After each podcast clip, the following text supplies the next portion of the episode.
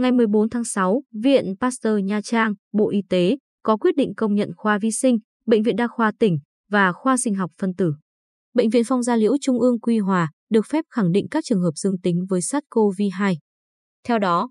khoa vi sinh, Bệnh viện Đa khoa tỉnh và khoa sinh học phân tử, Bệnh viện Phong Gia Liễu Trung ương Quy Hòa có trách nhiệm khẳng định các trường hợp dương tính SARS-CoV-2 trên địa bàn tỉnh Bình Định. Đồng thời thực hiện khẳng định cho các địa phương khác khi có yêu cầu và báo cáo xét nghiệm theo quy định hiện hành. Bệnh viện chịu trách nhiệm toàn bộ về các vấn đề đảm bảo chất lượng xét nghiệm, an toàn sinh học phòng xét nghiệm chuẩn đoán SARS-CoV-2 trong khi triển khai xét nghiệm. Như vậy, đến nay, trên địa bàn tỉnh Bình Định có 3 đơn vị được phép khẳng định các trường hợp dương tính với SARS-CoV-2, gồm Bệnh viện Đa khoa tỉnh Bình Định, Bệnh viện Phong Gia Liễu Trung ương Quy Hòa, Viện Sốt rét ký sinh trùng côn trùng Quy Nhơn.